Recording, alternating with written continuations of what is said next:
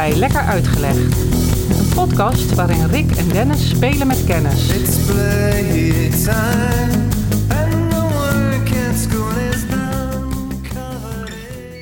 Hey, waar ik het met jou over wil hebben, Rick, mm. is uh, een bezigheid uit de geschiedenis eigenlijk. De laatste keer dat het gebeurd is in Nederland was in tweeduizend. En het was vooral populair in de middeleeuwen. Daar is het groot geworden. Wij kenden het vooral, denk ik, uit de zeventiende, achttiende, negentiende eeuw. Het werd vooral gedaan door de hogere klasse. In Frankrijk en in Engeland veel. En tijdens de Amerikaanse burgeroorlog ook in de V S veel. Het gebeurde het meeste, Rick, eh, onder officieren en hoge militairen, maar ook politici. Gebeurde, moet ik zeggen. En het was een daad van eer. Man. Ja, ik ga je even... Ik, ik, weet je hoe mijn gedachtegangen nou, al... Je geeft, je geeft steeds iets bloot. Vertel het me. Het ging van uh, uh, schaatsen op rivieren hè, ja, ja. tot... Uh, Uh, wat ook voorbij kwam was uh, de, de, de jacht. Yeah. Het jagen op yeah, uh, kan wild. Me voorstellen, ja. Maar nu kom je aan het eind met het verhaal dat het ook in Amerika... en daar heb ik toch niet zo'n gevoel van... dat men daar zo de jacht, zoals men dat in Frankrijk... of vooral mm-hmm. in Engeland uh, goed had. En dat het onder officieren, zei je. En dan ook en vooral, edelen ook, edelen, maar vooral de, de wat gegoede de goed, burgerij. Dat die het deden... Ja. Volgens mij moet er nog meer informatie bij. Wil ik okay. überhaupt een Nou, een richting. Deel van het, uh, het woord stamt van het Latijnse bellum. En je weet wat dat betekent. Oorlog. Oorlog. Dus dat is ook een hint. En ik ga het je nu vertellen. Ja. Waar ik het met je over wil hebben, Rick, is duelleren. Ah, hoezo zit daar bellum in? Duellum. Daar komt het van. Duellum. Oh. Dat is Latijns. En dat elm, dat is weer uh, verwant aan bellum, oorlog. En oh. zodoende uh, het duel, oftewel het tweegevecht. Ja. ja. En de hints die ik je net gaf, die komen straks natuurlijk nog, uh, nog uitgebreid aan bod. Maar um, even de facts. Hè. Traditioneel mannen van eer. Het gaat om de eer, vaak om een vrouw of over... Uh, uh, werk of wat dan ook, gelijk bele- hebben. Belediging. Belediging, ja. Eer uh, aantasten, dat is natuurlijk ook een, een belangrijke. Uh, traditioneel, waar werd het mee beslecht? Het, uh, vroeger met een uh, floret of een degen, later met ja. een pistool. Ja, heel goed. Het werd gearrangeerd, dus het was een overeenkomst. De een daagt de ander uit. Mm-hmm. En dat werd ook nog officieel gedaan. Een klassieke manier om iemand uit te dagen is een handschoen voor de voeten werpen. Ja. En uh, wie de handschoen oppakt, ja, juist, precies. Daar komt het gezegde vandaan, de handschoen oppakken, ja. uh, die neemt de a- uitdaging aan. En degene die de uitdaging aanneemt, die mag zeggen waar, wanneer en met welk wapen er wordt geduelleerd. Ja. En vaak, uh, de, ja, de, de regels worden ook afgesproken. Vaak wordt er een secondant ingericht door beide partijen. En die gaat dan, zeg maar, het duel voorbereiden. En dan kan je bijvoorbeeld overeenkomen dat je stopt op het moment dat er bloed vloeit. Dat en is, dat... Die ken ik. Dat is zo'n klassieker voor mijn gevoel. Ja. Een duel eindigt op het moment dat iemand... Gewond ja. is een groot woord. Nou, het kan nou, ook een klein sneetje zijn. Precies, maar het is letterlijk gewoon... Hè, een druppel bloed bij de een geeft de overwinning aan de ander. Dat kan een afspraak zijn. Ja. Dus tot het bloed vloeit. Maar het kan ook tot de dood uh, uh, worden uitgevochten. Er is ook nog... Want jij zei van later met de pistool. Klopt, vooral de pistool werd in Engeland heel populair. Mm-hmm. En in Amerika later ook. Want dat heeft ook met de tijd te maken natuurlijk. Maar met het pistool kan je bijvoorbeeld afspreken dat je beide een uh, één schot krijgt. Ja. Hè, dat is ook wat je soms misschien in de oude films of in de boeken terugleest. Dat op het moment dat de een het schot gelost heeft, uh, vaak snel, want je moet snel zijn om de eerste te zijn. En als diegene dan mist, dan heeft de ander alle tijd om zijn schot te lossen. En vaak is die dan nog net iets gerichter. Als hij dus de gelegenheid heeft om nog wel dat tweede schot te geven. En dan zal, uh, zal de ander waarschijnlijk wel omgaan. Maar De uitdager die bepaalt uh, vervolgens of hij tevreden is. Dus stel, wij staan tegenover elkaar een duel uit te vechten. We hebben een pistool. Het, uh, het sein valt en wij schieten. En wij schieten allebei mis. Wat dan? Nou ja, dan kan het zijn. Ik ben de uitdager. Dan kan het zijn dat ik denk, oké, okay, hiermee, we hebben het tot op uh, het hoogtepunt hebben we het nou uitgevochten. We schieten allebei mis, zand erover. We laten het hierbij. Mm-hmm. We hebben om de eer gestreden en dit is het resultaat, klaar. Maar het kan ook zijn dat uh, ik niet tevreden ben en ik zeg, we gaan door. En dan kunnen we nog uh, een tweede keer schieten. We kunnen zelfs nog een derde keer schieten, maar uh, de overlevering vertelt me dat uh, maximaal drie schoten was het wel, want anders werd het een beetje belachelijk bleef, en een beetje barbaars eigenlijk. Bleef, bleef je schrijven. Ja, ja, ja. Dan, uh, dus dan moest het ook wel klaar zijn.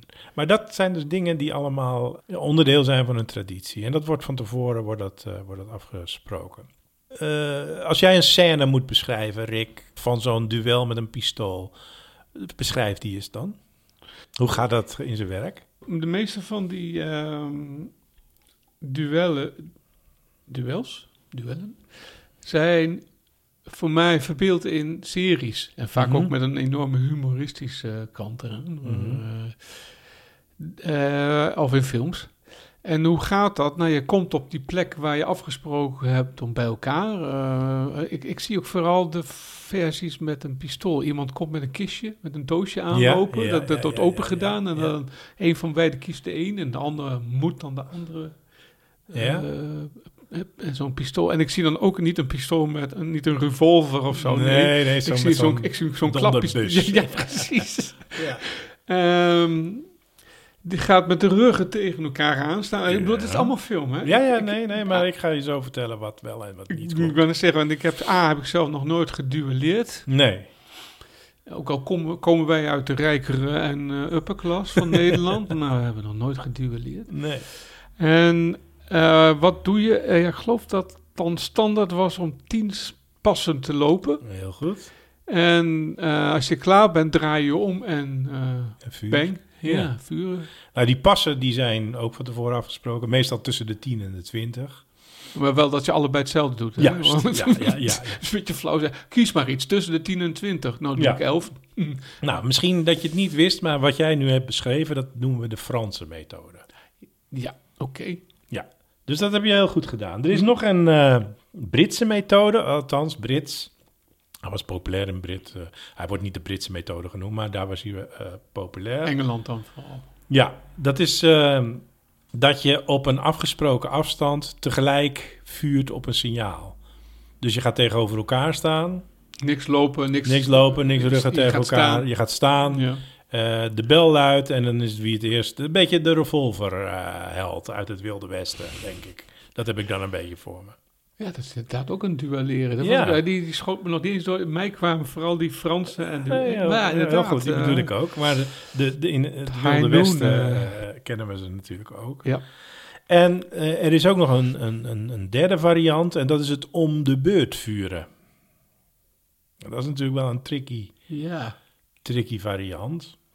De, meestal mocht dan de uitdager als eerste schieten.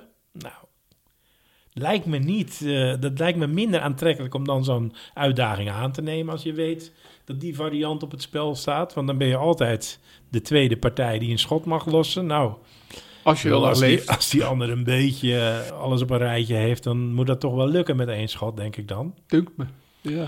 Maar goed, uh, dus de uitdager was meestal de eerste. Maar het kon ook zijn dat er getost werd uh, wie er dan als eerste kon schieten. En dan maak je natuurlijk weer eerlijke kans uh, wie het eerste schot mag lossen. Gewoon een muntje opwerpen, kop of munt. Oké, okay, nou, we hebben wel een beeld uh, bij het tweegevecht nu, toch? Uh, ja, jij zei het allemaal uit de hogere klasse. Vaak, de- ja. Vaak, het ja, was niet ja. per definitie zo. Ja, dat was, als we het hebben over die zeventiende, achttiende eeuw, was dat per definitie. Als, ik, als we verder teruggaan naar de middeleeuwen, dan spelen er nog andere zaken een rol. Maar dat wat wij, zeg maar, nog goed voor de geest hebben uit de films en de series, ja. dat zijn wel een beetje die eerduels. Uh, ja, zoals we nu schetsen, ja, ja, het ja, op ja, een ja. afstand met elkaar ja. uh, later met pistool, eerder ja, met... met de degen. Degen, ja, ja. ja. Nou, ik heb al, we hebben het al even snel gehad, want die kwam natuurlijk al vrij snel langs over uh, het uitdagen met de handschoenen en de handschoenen oppakken. Daar hebben we dat gezegde dus nog, uh, nog aan te danken. Maar op het moment dat, dat, dat die handschoen werd opgepakt, dan ging het eigenlijk dus over naar die secondanten. Ze waren ook getuigen, want er moest natuurlijk ook wel altijd een getuige aanwezig zijn die kon navertellen dat alles eerlijk was verlopen en uh, hoe de uitslag geweest is en waarom er überhaupt geduelleerd werd. En die moesten ook de omstandigheden en de wapens controleren en goedkeuren. Dus eh, vandaar ook, jij benoemde het heel mooi van, er worden twee wapens voorgehouden en je mag kiezen om, om maar geen uh, vooropgezet plan of zo uh, mogelijk te maken. Nou, zo'n duel is in principe vrijwillig. Maar dat kan je wel betwisten, want in die kringen, die hogere kringen, gaat het om eer. En als jij werd uitgedaagd in die kringen, mm. dan was het natuurlijk ook wel heel erg laf of beledigend als jij uh, de handschoen niet oppakte. He, dus eigenlijk de, de, de sociale druk, die speelde een hele grote rol mm. om, om zo'n duel dan toch maar aan te gaan. Ja. Dus geheel vrijwillig kan je dat dan natuurlijk niet, uh, niet noemen. En het werd uh, wel afgewezen als de strijd echt oneerlijk was. Wanneer is het oneerlijk? Nou, het is oneerlijk als jouw uh, uh, vrouw uh, wordt geschaakt door een, uh, een kerel van uh, twee meter tien. En uh, weet ik het, kolenschoppen van, weet, van heb ik jou daar. En uh, jij bent een, een zielig mannetje die alleen maar in pipetjes kijkt en niks daartegen. Maar ik bedoel, helemaal niet zo'n straatvechterstype of zo ben. Dat werd dan toch wel als, als oneerlijk. Je moest toch wel een beetje aan elkaar gewaagd zijn om het duel, zeg maar... Uh... Ja, denk maar met een pistool. Ja, met een pistool is dat misschien wat anders. Ik maar... bedoel, de kwestie is dan, als je een grote kolenschap hebt, dan is het misschien wel lastig om zo'n pistool goed af te schieten. Nou ja, oké, okay. die, die slag gaat is fantasie, jouw. Uh, gaat die slag is jouw, maar het, ik denk dat het in bepaalde situaties heus wel uh, helder is wanneer een, een, een duel misschien niet eerlijk is. En dat zal met de degen natuurlijk anders zijn dan met het pistool. Dat ben ik helemaal met je eens. Ja. Nee, uh, want in de middeleeuwen uh, was het toch wel net iets anders. Er speelden toch wel andere dingen ook een rol. En dat is best wel interessant, want wat er bijvoorbeeld in de middeleeuwen leidde tot een, kon leiden tot een duel, was als er bijvoorbeeld een rechtszaak niet bevredigend werd beëindigd. Dus een zaak wordt voor de rechter gebracht, uh, wordt bepleit, en een rechter die kan niet tot een uitspraak komen, om welke reden dan ook. Hè. Ze komen er niet hmm. uit. En toen was het redelijk aanvaard om dan tenslotte te zeggen, nou, hier komen we er niet uit in de rechtbank, laten we erom duelleren. En de uitkomst van het duel, dan, daarmee is de uitspraak uh, ook van de rechtszaak.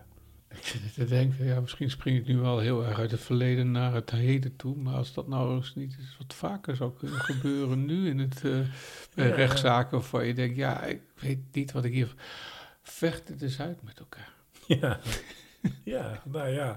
Nee, maar jij hebt het over de middeleeuwen en voor een duel heb je een aanleiding nodig. En mm. bij die hogere klassen was vaak eer, uh, uh, uh, vrouwen. vrouwen, een reden om een duel aan te moeten gaan. Of dat was verliezen dan bij het kaarten. Uh, precies, dus ja. het, de, hè, de, de eer was vrij snel oh, gekrenkt, had oh. ik het idee, ook bij dat soort hogere... Ja. Uh, Or, hogere uh, ja, dus klasse mensen. Er waren met edelieden die wel vijftig, zestig duels in hun leven hebben uitgevochten. Ja, en vaak om dit soort redenen. Ja, ja.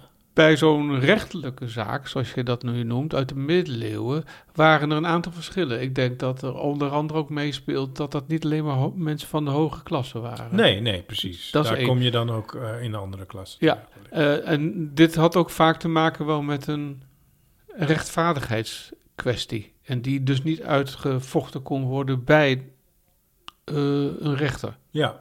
Klopt. Als ik jou goed begrijp. Klopt, ja. Maar zijn dan de redenen waarom je bij de rechter gaat net zo f- veel als dat nu is? Ik bedoel, je kunt bij de rechter komen omdat je het oneens bent met iets over een aankoop of een uh, uh, Ja, ja moord. Er staat niet, er staat niet bij dat dat alleen maar gold in, uh, in uh, halszaken of in... Uh, fraudezaken of noem het maar op. Nee, dat kon in principe kon dat een breed spectrum. Zoals het uh, later vooral een eer uh, ja. en, en, en verlies met kaarten en, en uh, ja. jij keek schuin naar mijn vrouw. Ja. Verhaal wat was eerder veel meer duelleren echt om, nou, om het even wat. Waar men, waar ja. men waar een oordeel uh, moest worden ja, ge- ge- geveld. Precies. En sterker nog, kijk, als we even de middeleeuwen tegen het raam houden, dan zie je dat dat natuurlijk een streng ge- op religie gebaseerde tijd is geweest. En dat had ook zijn uitwerking op het duel, want aan het duel werd ook vaak Gods oordeel verbonden. En dat is natuurlijk mm. de opperrechter, als je het even in religieuze termen gaat uh, beschouwen. Mm-hmm. Dus uh, dat er in een rechtbank voor een duel gekozen werd om het te beslechten, is in die tijd helemaal niet zo gek. Als je ook bedenkt dat een duel ook werd ingezet om, en, en het resultaat werd gezien als, nou, Gods oordeel. Dit is God die recht spreekt in, dit, uh, in deze zaak, middels een duel. Ja, ja. Wij leven niet meer in die ja, tijd. Ja, hoef ik bij jou niet mee aan te komen. Nee, nee. Maar in die uh, middeleeuwse tijd wa- was het uh, tweegevecht vaak ingezet als, als godsoordeel. Maar dan moet ik ook eerlijk zijn dat de kerk ook wel de eerste partij was die het tweegevecht veroordeelde. En wel in twaalf vijftien, dus heel lang geleden al. En dat gebeurde bij het uh, Vierde Lateraanse Concilie. Paus Innocentius, die was daar voorzitter van. En die heeft toen het tweegevecht f- vanuit de kerk verboden. Toen al? Toen al. Maar dat was helemaal niet het einde van het tweegevecht. Nee, want voor mijn gevoel begint het dan pas. Ja, ja, ja. Nee, nee, nee. Maar uh, uitgesproken heeft de kerk zich in ieder geval toen al tegen dat tweegevecht. Nee, je hebt gelijk, want als we kijken naar West-Europa alleen, dan uh, vind je tot begin twintigste eeuw nog steeds tweegevechten. Eigenlijk is dat tweegevecht pas uh, afgenomen in populariteit in de periode van de Verlichting. Hm. Mensen gingen nadenken, hè, dat is altijd wat je zegt bij de Verlichting. Mensen gingen uh, onderzoeken, uh, gingen uh, woorden wegen, wetten wegen, uh, omgangsvormen wegen. En er kwam in die tijd iets van de kunst van het beleefd zijn. Omgangsvormen werden belangrijk. Die werden ook aanzienlijk, dus hè, mensen met nette om- vormen die kregen aanzien daardoor en... Dus het burgerlijke fatsoen, wat ontstond in die tijd van uh, de Verlichting, die maakte eigenlijk die twee gevechten hmm. tot iets ordinairs. Hmm. Eh, een, een welopgevoed persoon, die gaat niet op die manier een vete uitvechten. Vanuit de reden gedacht, vanuit juist, de Verlichting, vanuit uh, we doen het met woorden. Beschaafd, uh, we zijn beschaafde wezens hier ja. op de aarde en dit past niet in ons. Dus eigenlijk kan je zeggen dat vanaf dat moment de populariteit, het verdween natuurlijk niet helemaal, maar dat, dat, dat, dat is echt wel een punt een, een, in de geschiedenis waar het uh, tweegevecht uh, nou, langzaam maar zeker naar de achtergrond verdween. En nog minder, minder en steeds minder voorkwam. Wettelijk waren de landen ook inmiddels bereid om daar een nood van te maken in het wetboek en het werd strafbaar gesteld. Dus als jij een duel aanging en jij schiet mij neer, ben ik dood. Maar jij wordt vervolgens opgepakt en vervolgd, want je bent een moordenaar. Je hebt die eh, doodslag. Dat speelde eigenlijk niet bij die middeleeuwse. Nee, maar ook niet toch bij de, duelleer, de mensen die duelleerden in de zestiende, zeventiende, achttiende en negentiende eeuw? Of is dat vanaf toch ontstaan ja, op het moment dat de wet, negentiende eeuw wel hoor. Ja, dat de wetgeving ja. kwam van oké, okay, ja. we duelleren, ja. je schiet hem dood, dat betekent ja. dat jij een moordenaar bent. Ja, maar ik snap waarom je dat denkt of waarom je je twijfels bij zet. Uh, de straffen, die waren wel relatief mild. Voor iemand die in een duel... In een duel ja, want als ik jou doodschot. in je woonkamer wurg...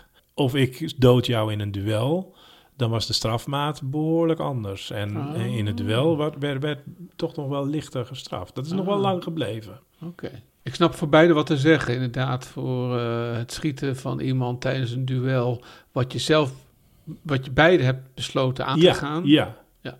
Dat, dat is het idee. Ja. Eh, omdat je beide met je volle verstand aan meedoet, eh, dan is de strafmaat wat minder, wat milder. Ja. Snap ik. Maar goed, in principe was het zo dat de winnaar van zo'n uh, gevecht op leven en dood wordt vervolgd voor doodslag. Tenzij, en dat was dan weer een uh, maniertje om de wet te omzeilen, de verliezer zichzelf doodt.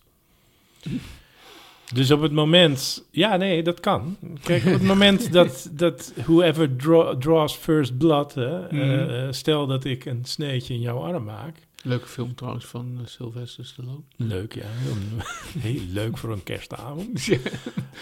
Maar dat kan, kan zijn dat het gevolg is dat wij hebben afgesproken van... Oké, okay, maar dat, dat maakt dat ja, jij, er vloeit bloed bij jou. Ik heb de strijd gewonnen. En dan maak jij jezelf van kant. En dat... He, dat weerhoudt de wetgever dan om mij te bestraffen. Want je hebt jezelf omgebracht. Ja, maar dan houdt het leven, leven houdt dan een beetje op, toch? Als je jezelf van kant maakt. Ja, maar ja. God, je eer te na om het niet te doen, Rick. Nou, ik, ik weet niet hoor. Weet nou ja, in sommige culturen, culturen en sommige standen was dat het geval. Ja. Maar daar denken we gelukkig inmiddels uh, heel anders over. Uh, er zijn nog een paar aantrekkelijke uh, alternatieven... die je ook vast kent uit de film. Bijvoorbeeld Russisch roulette. Ja. Kijk, dan hoeven wij niet de, de schuld bij iemand neer te leggen. Nee. Want het resultaat is hetzelfde. Een van de twee gaat eraan. Maar het lot bepaalt het. En je schiet jezelf voor je kop. Dus... voor het strafrecht uh, ont, ontspring je de dans. Kijk, ik zie bij de Russisch roulette meerdere personen meedoen.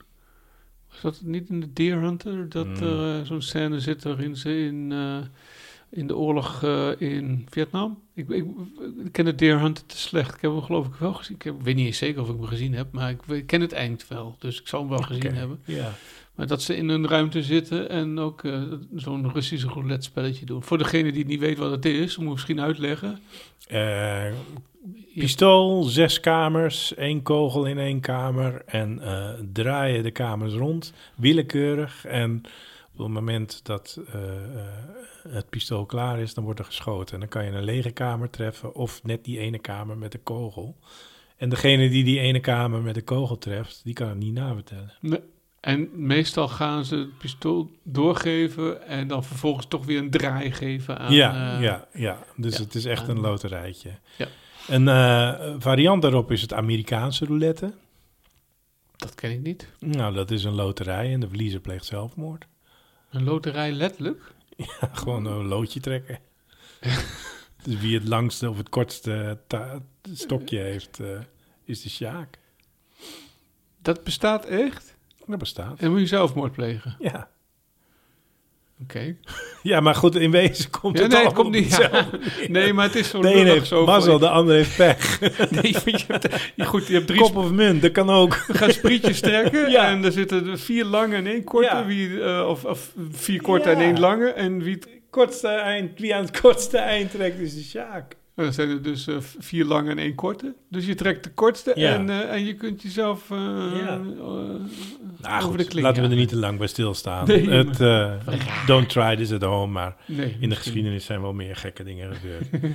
even de, nou, we gaan even naar Nederland. Want hmm. hoe zit het in Nederland? Nou. nou, in achttien eenentachtig is het bij wet verboden om een duel af te spreken. Maar ook in Nederland werd hij milder gestraft. Precies omdat die reden. Er werd meegewogen dat beide partijen ermee instemden. Dat was zo dat milde straffen tot tweeduizend zes. Dus we zijn echt wel in de recente geschiedenis. Toen werd echt duelleren in de wet uh, aangepast. En je wordt dan voor moord, doodslag of mishandeling of alles bij elkaar. Word je dan uh, aangepakt. Dus dat is pas sinds tweeduizend zes. Nou, kijken we even naar Nederland tussen die twee da- die jaren, achttien eenentachtig en tweeduizend zes... dan zijn er in Nederland wel geteld acht tweegevechten geweest. Of berecht, nee, geweest zijn er misschien meer, maar berecht. Als in dat zij twee zijn er aangegaan ja. met, en de een is, heeft de andere dood. Was het de reden om ze voor het gerecht te brengen ja, na het want duel? De dader, die moet dan natuurlijk, die wordt berecht. Ja, er is dus een dode gevallen bij die acht. Ja. Neem ik aan ja, dan. En dat oh, gebeurde ja. dan ook in Nederland uh, voornamelijk uh, tussen officieren in de krijgsmacht. Dus je oh, moet het echt ja. daar zoeken. Ja. Um, een paar uh, nou ja, beroemde duels uit het verleden. Of in ieder geval waar je als je wat verder wil uh, zoeken naar dit soort uh, evenementen, dan kan dat. achttien vier Burr versus Hamilton. Ja. Ken je die? Heb je de film gezien? Nee. Oh, toen. Die gaat daarover? Hamilton als in uh, de... Minister van Financiën, ja. Financiën, ja. Oké, okay, ik doe niet gauw een pleidooi waarin muziek zit die ik niet zo geweldig vind. Want dat is, dat is een, uh, eigenlijk een musical, mm-hmm, op de toneel. Er is ook een film van gemaakt. Oh, die. die hele, ja, die heet Hamilton. Die heet Hamilton. Ja, ja, ja, ja, met ja. Uh, onder andere rapmuziek. Ja, nee, maar en nu je het zegt valt het kwartje. Maar ik had nog niet bedacht dat die er ja, hierover ging. Dat is die. Nou, echt. Ja. Ik heb echt... Hoe lang duurt de film? Nou, zolang de film duurt. En dat is met muziek die ik niet eens zo hoog heb zitten. Maar... hoe het in beeld gebracht is, de teksten. Nou ja, Burr yeah. uh, versus Hamilton yeah. uh, is, uh, is de basis van, uh, van, dat, van die musical. Gaaf. Nou, ja, ga dat, kijken. Uh, dat duel dat gaat dus tussen uh, Hamilton, al eerder genoemd, de minister van Financiën, en de vicepresident van Amerika, Aaron Burr. Burr wint uiteindelijk. Uh, wat er met Hamilton gebeurt, daar moet je dan de film maar even voor kijken. Dat verklappen we hier lekker niet. Nee. Maar uh, uh, trouwens in uh, het Amerikaanse, uh, nou ja, onder presidenten en vlak daaronder werd nog oh, wel aardig wat afgeduelleerd, hoor. Want uh, Andrew Jackson, die wordt nu gezien als de zevende president van Amerika, die heeft heel wat duels afgevochten. um, is ook gewond geraakt aan de borst, levenslang pijn gehad. Abraham Lincoln... Die uh, ging een duel aan met James Shields. Maar vrienden, die weer hielden hem ervan op het moment suprem. Dus die stonden al klaar, zeg maar. En nee, doe niet, doe niet, doe niet. Dus zelfs Abraham Lincoln, die is er bijna uh, uh, mee in aanraking geweest. Mark Twain, de bekende uh, schrijver. schrijver yeah. Die werd uiteindelijk door zijn secondant uit het duel ge- gekletst. Want Twain die dacht dat hij wel goed kon schieten, maar die secondant die wist wat. Nee, Mark, je kan wel goed schieten met je pen.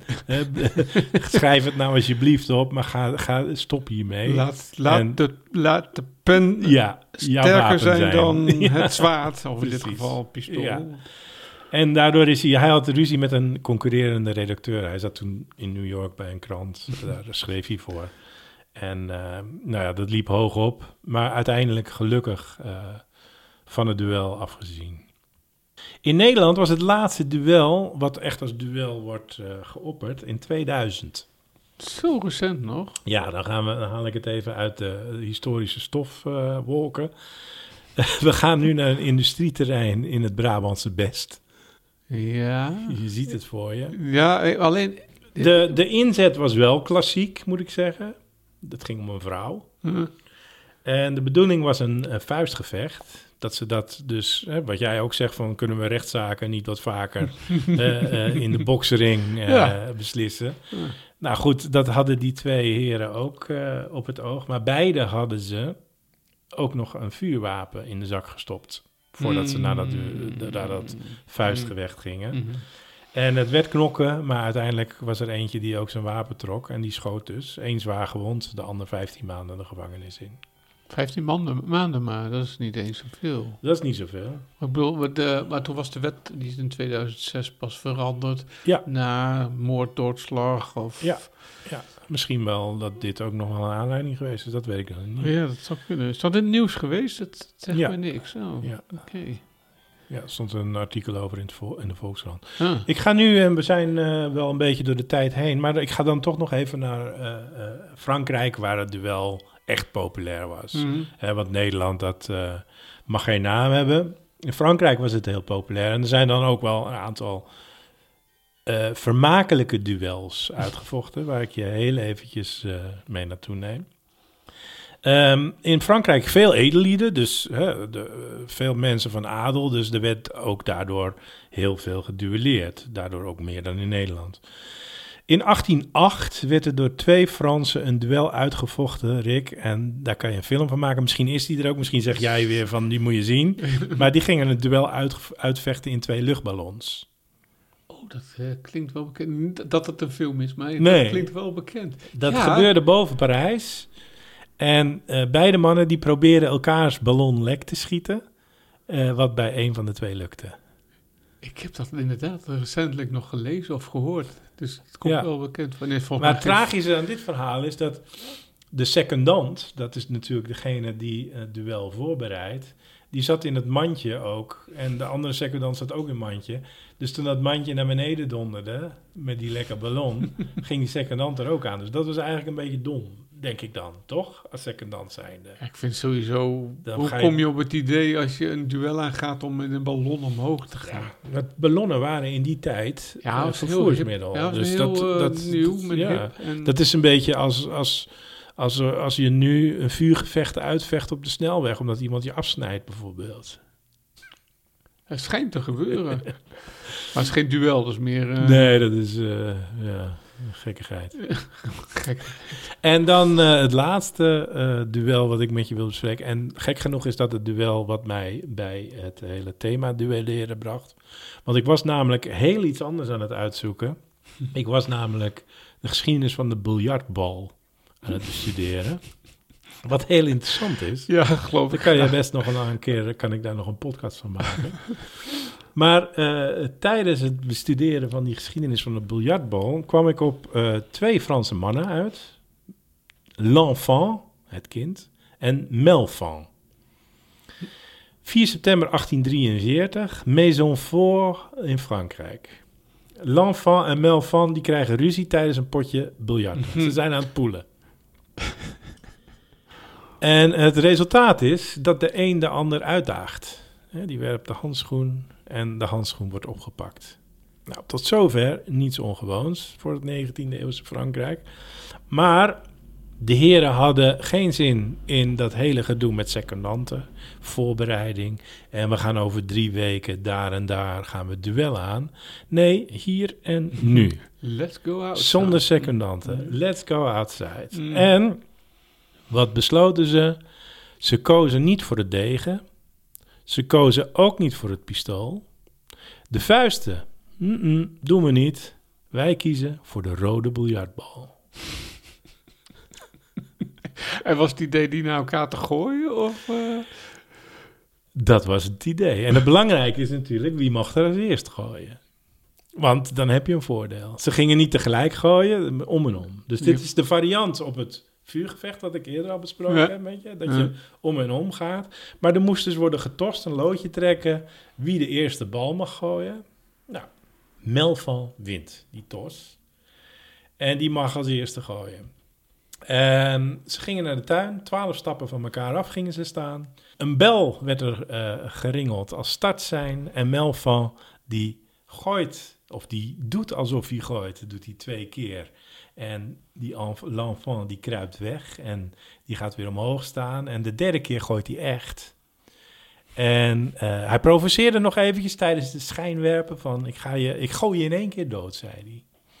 En Melfant die wierp tenslotte de ivoren biljartbal. Raakte L'enfant midden op zijn voorhoofd. En als een zak aardappelen sloeg hij tegen de grond op slag dood. Dus er is maar één bal gegooid, die was meteen raak. Nou, en zoals dat uh, dan ook in de wetgeving hoort, werd Melfant uiteraard gearresteerd. Werd veroordeeld voor doodslag. L'enfant dood natuurlijk. Hij belandde in de bak. Uh, want uh, dat was in, bij wet verboden in Frankrijk sinds uh, Louis de veertiende. Eigenlijk was zijn uh, voorganger, de dertiende, was er al mee begonnen. Maar de uh, verankering in de wet die was bij uh, Louis de veertiende.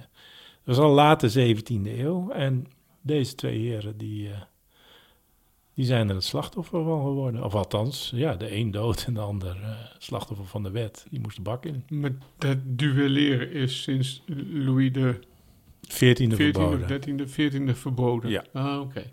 Ja. Dus ook in Frankrijk was blijkbaar uh, er al wetgeving. Ik denk dat de Engelsen, hebben die dat inmiddels ook opgegeven? Ja, dat het mag? Alle, alle landen. Alle landen? Ja, ja, ja. ja.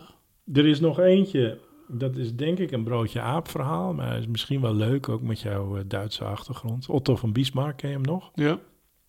Belangrijke, hoge uh, staatsbekleder. Die had uh, ruzie met, ik geloof, iemand die Vigoff of zo heette, maar ik wilde vanaf zijn, kan ook net even anders zijn. Ook een politicus en die werd uitgedaagd voor een duel. duel werd geaccepteerd. Dat betekent dat degene die het accepteert, dat is die Vigof geloof ik, of Vigol, die mocht kiezen waar, wanneer en hoe. En die koos als wapen...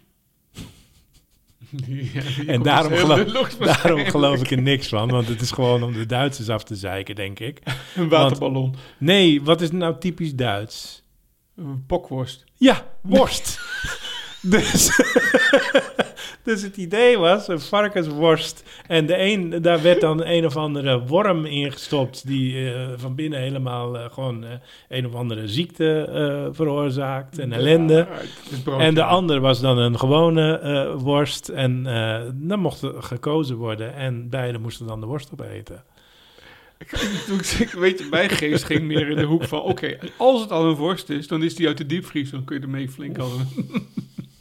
Nee, nou, dan, dan laten we dat maar uh, naar het Rijk der Fabelen sturen. Maar ik, ik denk vind het wel mooi. Uh, en on that bombshell uh, was dit mijn podcast. Leuk, ja.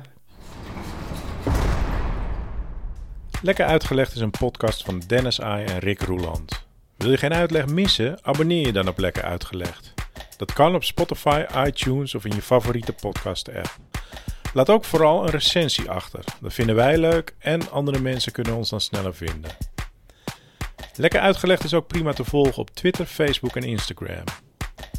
Wil je meer weten over deze aflevering? Kijk dan op lekker uitgelegd punt n l. En wil je reageren? Dat kan. Stuur dan een mailtje naar info at lekker uitgelegd punt n l.